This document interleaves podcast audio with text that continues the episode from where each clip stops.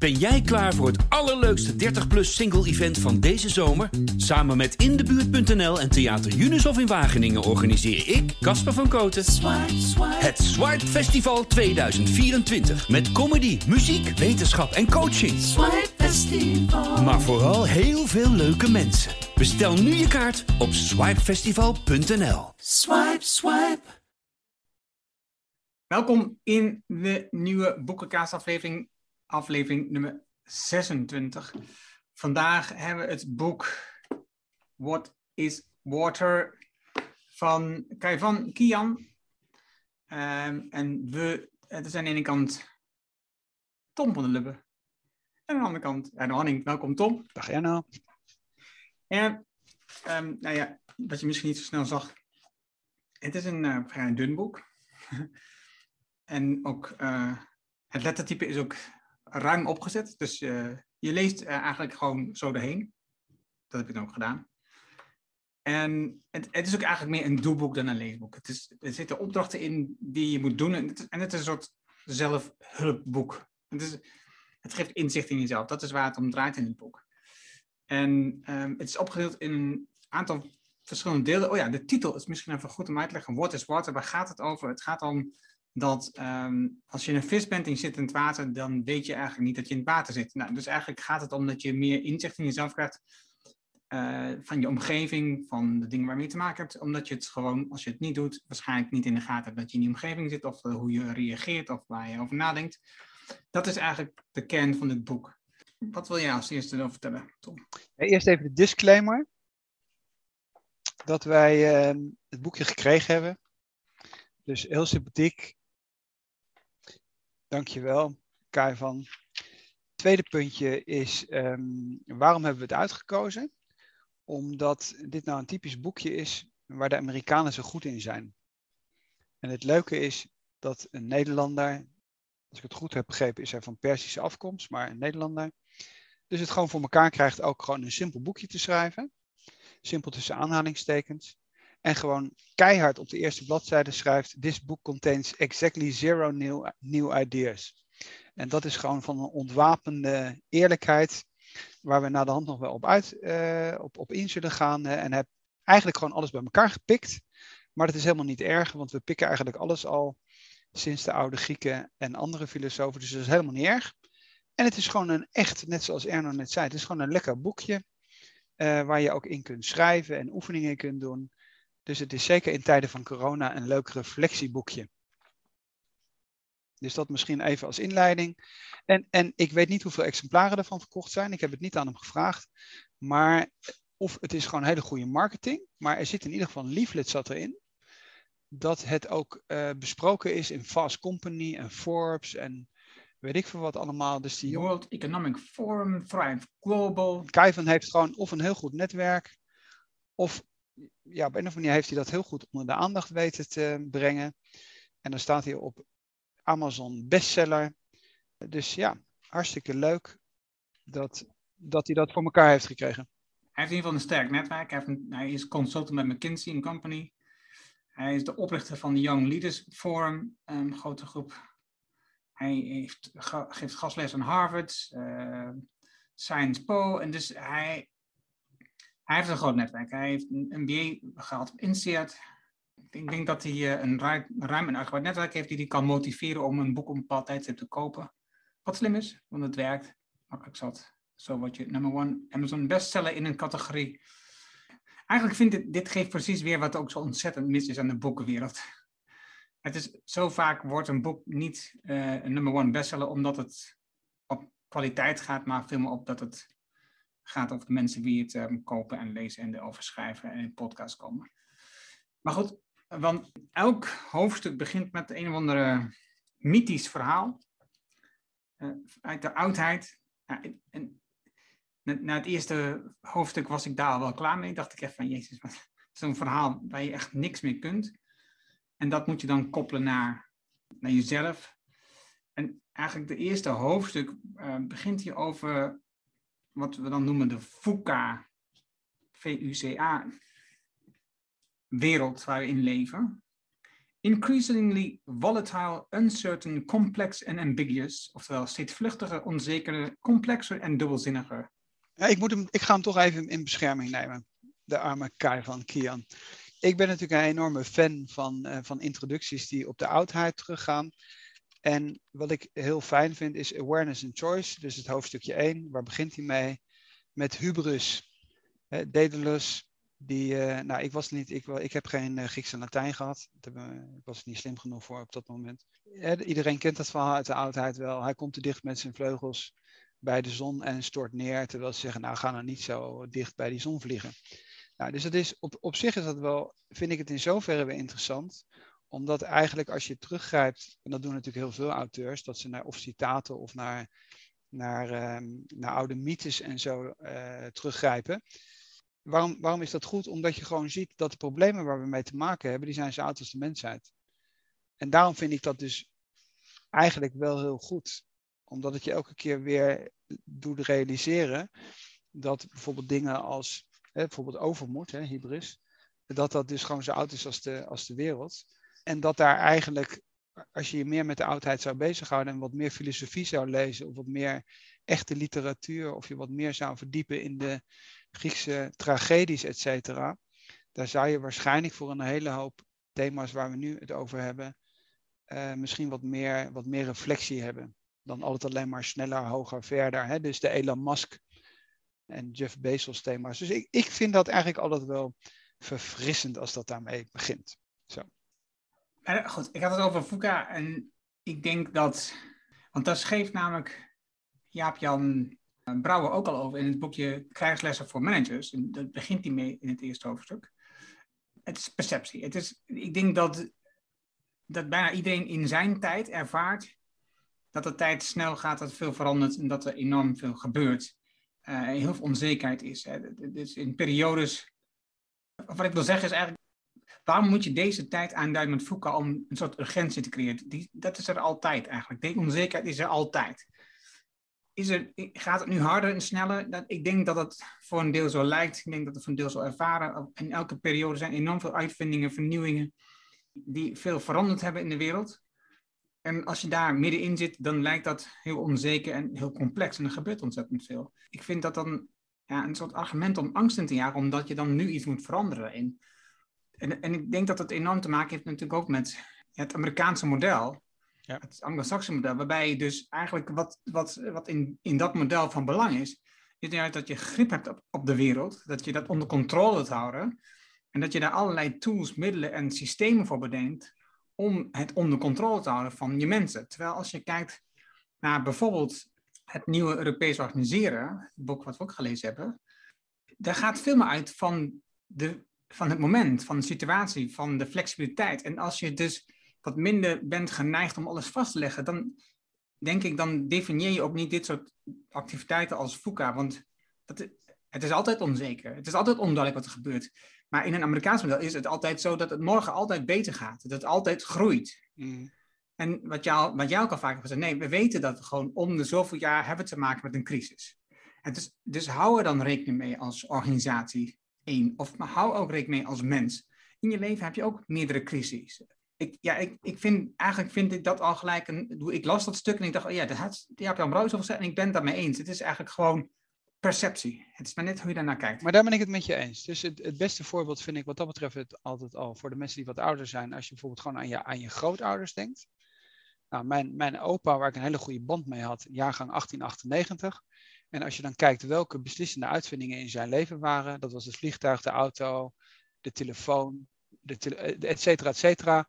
Zelfs de televisie heeft hij. Dus kon mij niet vertellen dat de verandering van, ik zal maar zeggen, telefoon naar, naar mobile of het versturen van een e-mail, dat dat nou zo VUCA is. Eh, als, als iemand die, die we zelf nog in de generatie van onze grootouders hebben meegemaakt.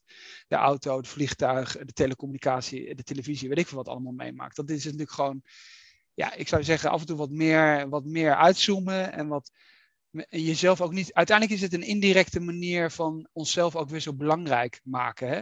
Wij leven in de meest opwindende tijd van de beschaving. Nou ja, dat is dus niet zo. Ben ik volledig met je eens. Maar wat we misschien even moeten doen, omwille van de tijd, dat we, ik heb een aantal plakketjes erop gedaan. Ja. Uh, en, en jij schrijft altijd hartstikke goede samenvattingen. De, dat we misschien even wat, wat aantal van die oefeningen eruit halen. Omdat jij zegt van nou, het is gewoon echt een, het is een werkboek. Uh, het is niet, een, het is niet een, een intellectueel leesboek van 500 bladzijden. Waar theorie naar theorie uitgespit wordt. Nee, het is een boekje wat een soort intellectuele spiegel is. En waar je zelf mee aan de slag kunt. En wat, het is een, een boekje voor reflectie is het. Misschien dat jij maar gewoon eens moet beginnen welke oefening jij interessant. Ik wil nog één ander ding over zeggen. Wat hier tussen de regel door, want je had het net over de Griekse uh, oudheid, de Romeinse oudheid. Wat, wat tussen de regel door in mijn optiek vaker terugkomt in het boek. En, en daar ben ik wel een groot voorstander van. Of, of dat, ja, ik heb zo'n levenshouding. Dat is stoïcisme. Het stoïcisme, zelfkennis en vooral controle op hoe je op dingen reageert dat komt hier een aantal keer in verschillende oefeningen terug. Ja, klopt. En ja, dat, dat, dat is mijn levenshouding. Dus voor mij is, is stoïcisme is een, soort, is een soort kompas in mijn leven. En het, het zorgt juist voor heel veel rust. En juist het loslaten van die Fuka-gedachte dat jij dat het allemaal om jou draait in deze wereld. Dat wilde ik in ieder geval zeggen ja, een van de oefeningen, ik heb, dat, ik heb dat niet. Begin jij, maar dan kan ik heel even nadenken. Okay, ik even zeggen hoe het opgedeeld is. Nou, wat hij eigenlijk doet, is hij maakt een aantal oefeningen. En dan het begint het met bijvoorbeeld de eerste oefening is. Denk er eens over na wat je favoriete bezigheden zijn. En probeer dat zo specifiek mogelijk neer te zetten. Dus er komen een aantal van die dingen terug. Dus eigenlijk gaat het om het bewustzijn.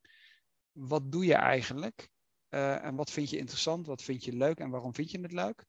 En kun je het wel of niet uh, beïnvloeden? En, dan is, dan, en, en, en daar, daar gaat hij, ik zou zeggen, de diepte in. Of hij pakt de negatieve kant, dus dat is bijvoorbeeld oefening 3. Dan zegt hij, ja, wat, wat waren nou de meest negatieve ervaringen die je hebt opgedaan? En waarom was dat nou eigenlijk? En hoe ben je daarmee omgegaan? En hoe ben je daar wel, uh, ik zou zeggen, hoe heb, hoe, ja, hoe heb je dat weer overwonnen, zou ik maar zeggen. Dus het gaat eigenlijk om bewustwording van positieve en negatieve dingen. Hoe verwerk je ze? Uiteindelijk is dat wat we ook kennen als circle of influence. En, en ben je ook in staat de dingen die je, niet, die je niet kunt beïnvloeden voor een gedeelte ook aan de kant te schuiven? Nou, we hebben wel eens het een en ander gezegd over uh, Rolf Bailey en, en het hele manier waarop je met media omgaat. Dus dat alleen maar laten bekogelen door allerlei incidenten. Daar word ik helemaal gestoord van. Dus het gaat heel erg om de bewustwording. Uh, wat kan ik controleren? Wat kan ik niet controleren? Hoe ga ik met emoties om? Waar komen de emoties vandaan? En dat doet hij, vind ik, op een hele prettige manier. Zonder dat je die halve boekenkast die daarachter zit, nodig hebt. Dus als mensen dat thema op zich interessant vinden en daarmee aan de slag willen, maar niet de halve Griekse oudheid uh, willen bestuderen of allerlei andere dikke boeken, dan is dat gewoon een heel lekker boekje. Omdat dat namelijk op ongeveer 120 bladzijden, waar het lettertype groot is, dus eigenlijk zijn het 100 bladzijden, lees je dat gewoon lekker in één avond weg. Uh, maar ik denk wel dat het even blijft hangen, omdat die oefeningen natuurlijk het wel toe leiden dat je op een andere manier gedwongen bent erop te reflecteren. Als ik dan kijk, oefening 7 en 8, 7 is dat je nadenkt over hoe je op een andere manier, eh, wat zijn andere emoties, wat is een andere bron van energie in je. Het is, vaak heb je soort standaard reacties, standaard manier om met zaken om te gaan. Je kan onderzoeken door eens te kijken of je een andere emotie kunt gebruiken om de dingen te onderzoeken. Eh, die, die, vond ik interessant. En eigenlijk een van de meest interessante, die ik ook, ook in mijn samenvatting opgeschreven, is de brief van dankbaarheid. Dat je, dat je iemand een brief schrijft. Ja, ik kan me heel goed voorstellen dat je dat dus doet aan iemand die al lang niet gesproken hebt. Dus hij geeft je als voorbeeld bijvoorbeeld een oude schoolleraar. Eh, of iemand van je vorige, uh, een van je vorige banen. En die een brief stuurt waarom je zo dankbaar bent voor wat die persoon heeft gedaan in je leven. En die brief heeft in principe, uh, je hoeft hem niet eens te versturen, maar stel dat je hem wel verstuurt, die heeft op het moment dat je hem verstuurt eigenlijk twee effecten. Als je hem schrijft, realiseer je wat het, wat het, het resultaat is, wat je leven is geworden naar aanleiding van wat die persoon heeft gedaan voor je. En dus je wordt je veel meer bewust en dankbaarder voor de invloed en de impact van een ander op jouw leven. En dit denkt niet alleen maar, ik doe dit allemaal. Dit heb ik allemaal gerealiseerd. We staan op de schouders van uh, Whitney Giants. Dit is zo'n iemand is, uh, aan wie je die brief schrijft. En het tweede is, stel dat je hem wel verstuurt, die brief. Ik denk dat die andere persoon nog nooit, of misschien zelden, zo'n brief heeft ontvangen.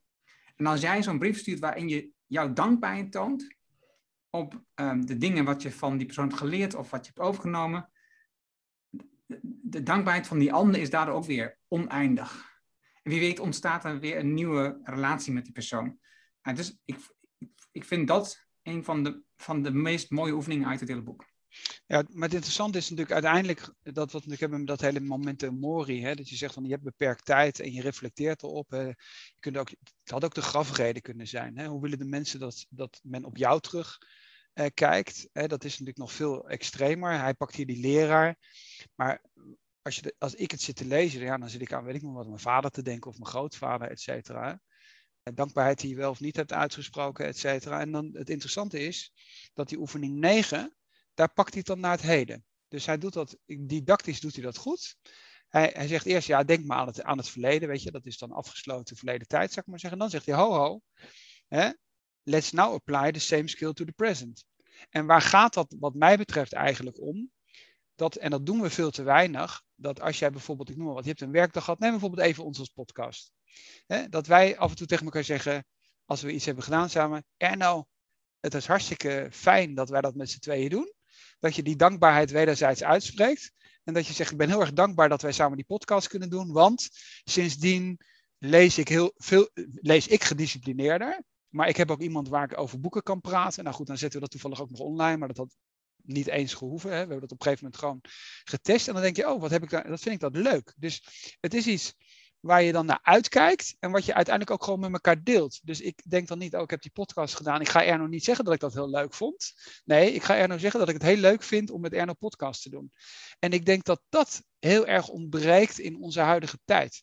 Dus gewoon tegen mensen te zeggen in ons dagelijks leven, wat fijn dat ik met jou mag samenwerken. Of wat fijn dat jij klant bij me bent. Of wat fijn dat jij mijn partner bent, et cetera. Dus dat, dat wat wij in een soort rationele wereld, in metrics wegstoppen, et cetera.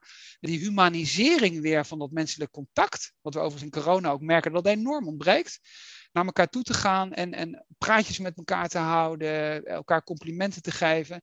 En het grappige is, mijn kinderen, die kwamen kort geleden uit de kleuterschool terug en die hadden zo'n ster van dankbaarheid. En dan moesten andere kinderen opschrijven wat ze aan positieve punten hadden voor mijn twee, mijn twee kleine jongetjes. En dan dacht ik van ja, eigenlijk zijn dat nou juist de dingen ook die je in een bedrijf moet doen. Dus ik vind, wat dat betreft, soms zijn het hele kleine dingen die we eigenlijk een beetje Weet je, dat kleuterschoolvoorbeeld is ook weer iets wat denk, nou, een beetje kleuterschool. Nee, niet kleuterschool. Dat is nou juist wat, wat, dat, wat die menselijkheid uiteindelijk ook uitmaakt. En ik vind dat hij dat hier, dat hij dat hier heel goed doet. Voor mij is het een dagelijks ritueel eigenlijk. En ook wekelijks komt het weer terug. Dus elke, ik heb een um, boekje. Dagelijks dankbaar, tien keer. Dus ik uh, verdwing mezelf toe om elke dag tien dingen op te schrijven waar ik dankbaar voor ben. In de week kijk ik ook altijd terug. Dus in het weekend op zondag is het meestal. Uh, kijk ik terug naar de afgelopen week en dan kijk ik wat ging er goed, wat kon beter en waar ben ik dankbaar voor. Uh, en, dat is een hele bewuste reden. Dat heeft, je, hier zie je ook weer stoïcisme terugkomen. Het gaat er gewoon over dat je even stilstaat bij die week. Dat je even nadenkt wat gebeurt. Ik deel dat dan niet met anderen, maar ik merk wel, doordat ik dit doe, voor mezelf, merk ik ook dat ik het meer toon aan anderen. En ik sprak er met iemand over, ik noemde dat, eh, want ik doe ook een premortem, schrijf ik ook regelmatig in het weekend. Dan denk ik nou over dingen die mis zouden kunnen gaan, om ook daarmee op de, met de benen op de grond te blijven staan. En, iemand, en toen zei ik ook dat ik dus dit deed. En iemand reageerde, ik heb dat ook een tijdje gedaan, en toen kwam ik eigenlijk elke keer met dezelfde dingen terecht. En dat is grappig, daar gaat het dus bij mij juist om. Ja, klopt. Want het zijn namelijk exact die kleine dingen waar je dankbaar voor bent, in plaats van achter hele grote dingen aan te hollen. En dus voor mij is dit juist, het gaat juist om. En dus elke keer als ik de podcast met je heb gehad, staat dat ook eigenlijk altijd in dat het weer een gaaf gesprek was. Ja. Bijvoorbeeld. Ja, maar dat zie je natuurlijk bijvoorbeeld ook dat mensen bijvoorbeeld je ouder zijn en bijvoorbeeld meer de natuur noemen. Hè? Dus dat, is, zijn, dat zijn de bloemen in de tuin. Dus als je met oudere mensen praat, als ik met mijn moeder bel, dan, dan, dan krijg je heel vaak een foto van de tuin. Dat er, ik noem maar wat, tulpen zijn opengegaan en dat de krokussen en weet ik wat allemaal. Dus dat is, dat is nou juist die, die, maar dat heb je in flow ook. De meest gelukkigen, dat zijn de boeren die, die, die ik zou maar zeggen, in die balans met de natuur en zo zijn. Dus dat is een, het is, het is, wat dat betreft is dat elke keer weer, hoe banaal het ook mogen klinken voor iemand die hele complexe Excel-tabellen maakt, dat, dat is eigenlijk de grote kracht. Dat hij uiteindelijk toch weer gaat zeggen, ja, die kleine dingen zijn de dingen die belangrijk zijn. Hè? Dankbaar voor deze nieuwe morgen. Ik weet niet precies wat we de kleuterschool zongen of zo. Uh, wat dat betreft is dat herhalen, die mantra, zit bijvoorbeeld ook heel veel in religies. Omdat je daardoor, dus juist herhalen en routine is nou juist iets heel positiefs. Het hoeft niet elke dag opnieuw te zijn, want dan word je namelijk helemaal gestoord. Nee, je mag elke dag mag je blij zijn als er weer een of andere nieuwe bloem uh, in, de, in je eigen tuin uh, open gaat. En uh, daar hoef je helemaal niet voor te schamen. Dat is eigenlijk wat, waar het eerste gedeelte over gaat. En wat, wat dan wel interessant is, misschien dat je ook nog iets over moet zeggen, is dat wat een goede matrix is, de bladzijde 54, is, en dat is ook een heel klassiek uh, thema, nadenken over je sterktes en je zwaktes. Maar ook over wat dan hier hidden treasure en strenuous gifts genoemd wordt. Want die worden vaak vergeten. Dus dan heb je niet alleen maar sterktes en zwaktes, maar je trekt het in een, in een, in een matrix met, met, met vier velden. Wat dat betreft is het natuurlijk ook een echte consultant. Ik ben ook een absolute fan van, eh, van, van vier velden uh, matrixen. Maar als je dat systematisch doorloopt, dan eigenlijk is het elke keer, je gaat op zoek naar je blinde vlekken. En dat kan in positieve zin zijn en in negatieve zin zijn. Negatieve zin is als jouw partner op die, op die zere plek drukt. En dan ben je van, van 0 op 100 binnen drie seconden. Dat is ook die blinde vlek, zou ik maar zeggen. Maar dat geeft je ook weer die zelfreflectie. Dus dat systematisch door te lopen. En die, terwijl het gaat over uh, very energizing, very draining activiteiten en very bad en very good. En ja, als je dat doet en je vult het in, dan komen er uiteraard activiteiten staan in very bad en very draining. Dat zijn weakness. En wat, wat misschien dan gebeurt, is dat je denkt, oh, dat moet ik ontwikkelen. En dat is dus wat je niet moet doen. Dat zijn de taken die je gewoon moet afstoten en niet, niet moet oppakken. Ja, dat klopt. En dus die exercise, de oefening, oefening 5, dit vind ik ook wel mooi, omdat je daar dus een aantal verschillende voorbeelden hebt die hij noemt. Dus je hoeft, niet, niet, alles zelf dan te bedenken. Dus je vult eerst de oefeningen zelf in. Daarnaast heb je, daarna heb je oefening 5 om de volgende stap te zetten. En dan kun je dus kijken, is dit nou voor mij iets waar ik goed in ben of iets waar ik minder goed in ben? En ja, de kunst is natuurlijk wel dat je dit zo eerlijk mogelijk invult, want anders dan hou je jezelf alsnog gewoon voor de gek. want je kunt wel bijvoorbeeld zeggen dat je op entrepreneurship, dat, je dat, dat dat heel energizing is. Als dat niet zo is, dan denk ik dat het beter is om niet op dat gebied aan de slag te gaan. Oké? Het aardige is overigens misschien nog even een, een, stapje voor de ondernemers. Wij werken bij Visie heel veel met de Strength Finder. Dat is een methode waar je dus vanuit de sterktes uitgaat. En het aardige is eigenlijk ook dat, ik zou zeggen, hier, hier, hier zit die lijst gewoon voor, je, voor jou als privépersoon in. Maar op zich is het ook wel aardig om bijvoorbeeld dat in het bedrijfsleven uh, te operationaliseren. Waarom? Ten eerste omdat het de mensen individueel inzicht geeft. Maar als je dat naar de hand in een team openzet, dan ga je dus daar op een andere manier naar kijken. Dus ik zou zeggen, ik ben iemand die relatief veel ideeën kan genereren. Nou, daar worden andere mensen helemaal gestoord van. Maar het is heel belangrijk dat, dat ik weet dat andere mensen daar gestoord van worden. En andere mensen zeggen van ja, dan komt Tom weer met een nieuw idee. Eh, kijken of hij het over drie dagen ook nog interessant vindt. Dus, dus en, en die communicatie daarover, die leidt eigenlijk ertoe dat je elkaars zwakte en sterktes accepteert. Daar beter mee weet om te gaan. En het ook als een soort, soort aan, aanvulling uh, ziet. Omdat in een team natuurlijk zoveel mogelijk verschillende sterktes en zwaktes gecombineerd worden tot een geheel. En welke oefening wil je precies nog noemen? ja, wat ik interessant vind, daar wil ik toch nog eens over zeggen. Dat is uh, oefening uh, Exercise for Your Life, bladzijde 107. Ja, heb ik hier. Uh, nou, dat gaat natuurlijk een beetje over, ik heb het vaak over memento mori en het leven is eindig, et cetera. Discovering the why. En dan denk ik van ja, dat is natuurlijk, dat, is, dat blijft altijd interessant. Omdat um, die oefening van ja, als ik maar beperkt tijd nog heb, wat ga ik dan eigenlijk doen met mijn leven? dat is wat dat betreft wel heel confronterend. En dat kun je natuurlijk op allerlei manieren doen. Dat kunnen vriendschappen zijn, dat kunnen contact opnemen met mensen die je lang niet gesproken hebt, dingen die je nog kwijt wil, mensen die je nog wilt bedanken. Dus kunt, dat kan uh, misschien dat je bij, jou, uh, bij jouw leraar langs gaat, et cetera. Maar dat kunnen ook oude vriendschappen zijn. Of, uh, en ik, ik, ik denk dat in die hele tijden van corona, die zelfreflectie, wat willen we eigenlijk met ons leven nadat we zo lang hebben opgesloten en terug naar normaal gaan, dat dat nog steeds voor iedereen een hele belangrijke oefening is. Ja, daar ben ik het mee eens.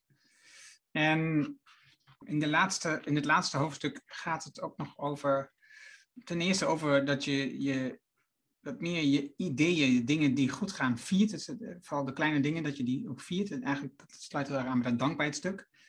Maar dus als, als je iets hebt gedaan succesvol, dat je daar ook gewoon even een, kort vier, moment, vier celebration moment van maakt.